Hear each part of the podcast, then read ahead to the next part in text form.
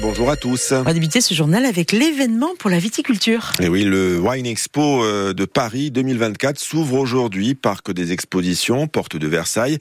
La viticulture corse est présente euh, en force avec 37 vignerons, 23, 33 caves particulières, 4 coopératives sur un espace de 500 mètres carrés.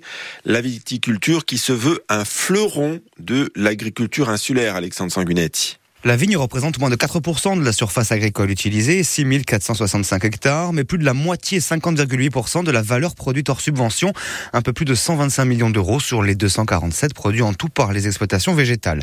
En 2022, plus de 380 000 hectolitres de vente étaient produits, un quart destiné à l'exportation, essentiellement vers l'Allemagne, la Suisse, la Belgique ou les États-Unis.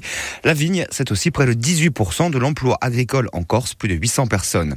Dans l'île en 2018, 1400 hectares de vignes, 78 produits producteurs étaient classés bio, contre 2345 hectares et 120 producteurs en 2022. Une croissance exponentielle qui porte grandement d'ailleurs le développement bio dans l'île. Les vins corses, ce sont enfin et surtout peut-être 9 zones d'appellation. La plus productive est de loin 60% du total en 2022, c'est l'appellation vin de Corse. Et pour voir ce que la Corse attend de Vinexpo, Caroline Franck, qui est la directrice déléguée du CIVC, le comité interprofessionnel des vins de Corse, sera en direct à 8h moins le quart, euh, l'invité de la matinale. Et puis on sera également euh, en direct de ce salon ce matin entre 9h et 11h sur RCFM avec euh, Marie Bronzi et dans nos journaux de midi et de ce soir avec Laurent Diffra. Et puis toujours dans le domaine agricole, Evelyne. À 12 jours de l'ouverture du Salon international de Paris, le président de la FNSEA, Arnaud Rousseau, met un petit coup de pression au gouvernement. Ce matin, il envisage une reprise des actions des agriculteurs si des efforts concrets ne sont pas réalisés d'ici là. Arnaud, qui, Arnaud Rousseau pardon, qui doit être reçu demain par le Premier ministre euh, Gabriel Attal. Disait une question périphérique hein, dans le domaine agricole. Comment on fait pour valoriser les déchets dans le secteur agricole et agroalimentaire? Alors c'était euh, c'est le thème d'une démarche euh, engagée par les services de l'État et la Chambre d'agriculture de la Haute-Corse. Un grand séminaire s'est déroulé en compagnie des acteurs du monde agricole, de chefs d'entreprise, de la préfecture, mais aussi des différentes chambres consulaires, organisées autour des professionnels du continent venus présenter leur euh, activités liées à la valorisation des déchets agricoles. Ce séminaire avait pour euh, principal objectif de sensibiliser le secteur primaire insulaire à cette filière économique et surtout engager un vrai travail de réflexion en commun pour rattraper le retard euh, actuel de la Corse. Invité à partager son expérience, Patrice Drier a expliqué comment son entreprise, qui est basée dans le Grand Ouest, contribue à transformer les déchets en carburant pour les différents engins agricoles ou encore comment produire du biogaz naturel pour chauffer les particuliers.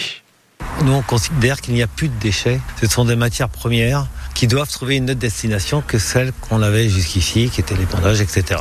Donc on travaille beaucoup sur la valorisation de ces déchets-là, et donc on a plusieurs pôles, hein, mais qui tournent quand même beaucoup, beaucoup autour de l'énergie. En biocarburant, la réglementation ayant évolué, on a compris que très vite qu'il fallait qu'on aille sur un B100, c'est-à-dire un carburant totalement décarboné, et à partir de déchets graisseux émanant des stations d'épuration des villes, on a réussi à élaborer ce carburant qui demain remplacera tous les carburants énergie fossile de nos camions, voitures, tracteurs, etc. Que ce soit sur la partie coopérative, donc industrie, ou sur la partie éleveur qui pourront bénéficier d'un carburant décarboné. On est toujours à chercher une alternative à une énergie fossile. On pense qu'il est très important d'avancer sur ce sujet-là, surtout qu'on y travaille comme depuis longtemps et on a quand même des solutions. Propos recueillis par Jean-Philippe Thibaudot. Direction Porto, l'on prépare la saison estivale. trois mois après le passage de la tempête Kiaran qui avait ravagé la marine de la commune très touristique, les travaux euh, suivent leur cours une fois l'opération de désensablement achevée et euh, les corps morts mis en place. Le port devrait être opérationnel à la fin du mois de mars. Le camping municipal, en revanche, ne devrait pas euh, ouvrir en partie avant plusieurs années. Coût des travaux, 1 million 200 000 euros, financé à 90% par la collectivité de Corse et l'État sur le maire de la commune d'Hôte, à Pierre-Paul de Pianelli. Un coup de pouce indispensable pour remettre d'aplomb le poumon de la commune, selon ses mots, et sauver la saison touristique.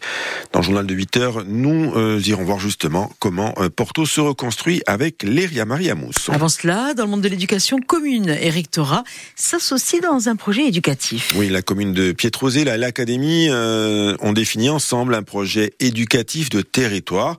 Le document donne le cap, en quelque sorte, en matière d'éducation et de politique de l'enfance en général, dans les salles de classe, mais aussi dans les centres aérés et avec le monde associatif. C'est une démarche qui se veut, qui veut intégrer en fait les rythmes et les besoins de chaque enfant, mais aussi favoriser l'attractivité d'un territoire, comme l'explique le maire de Pietrozela, Jean-Baptiste Lucioni.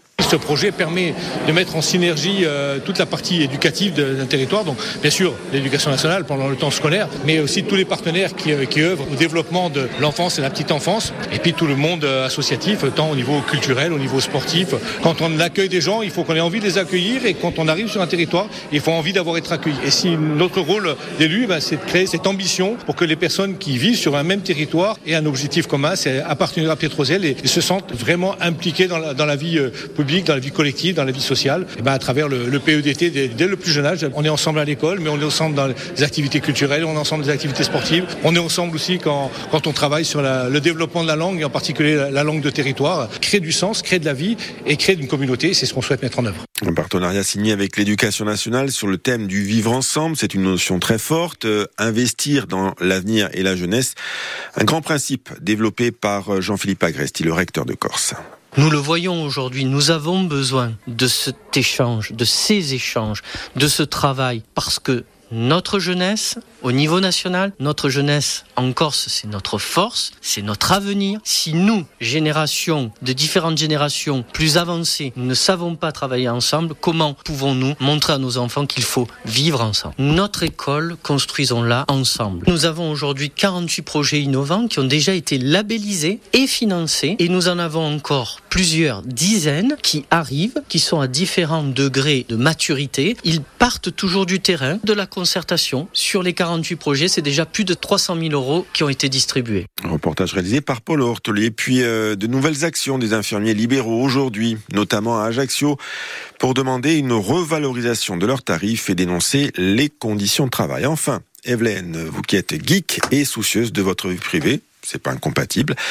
Un formulaire est disponible en ligne si vous voulez porter plainte après le vol massif de données. 33 millions de victimes concernées par une cyberattaque la semaine dernière chez deux gestionnaires de mutuelles, Viamedis et Almeris. Viamedis qui est euh, le prestataire de la mutuelle de la Corse.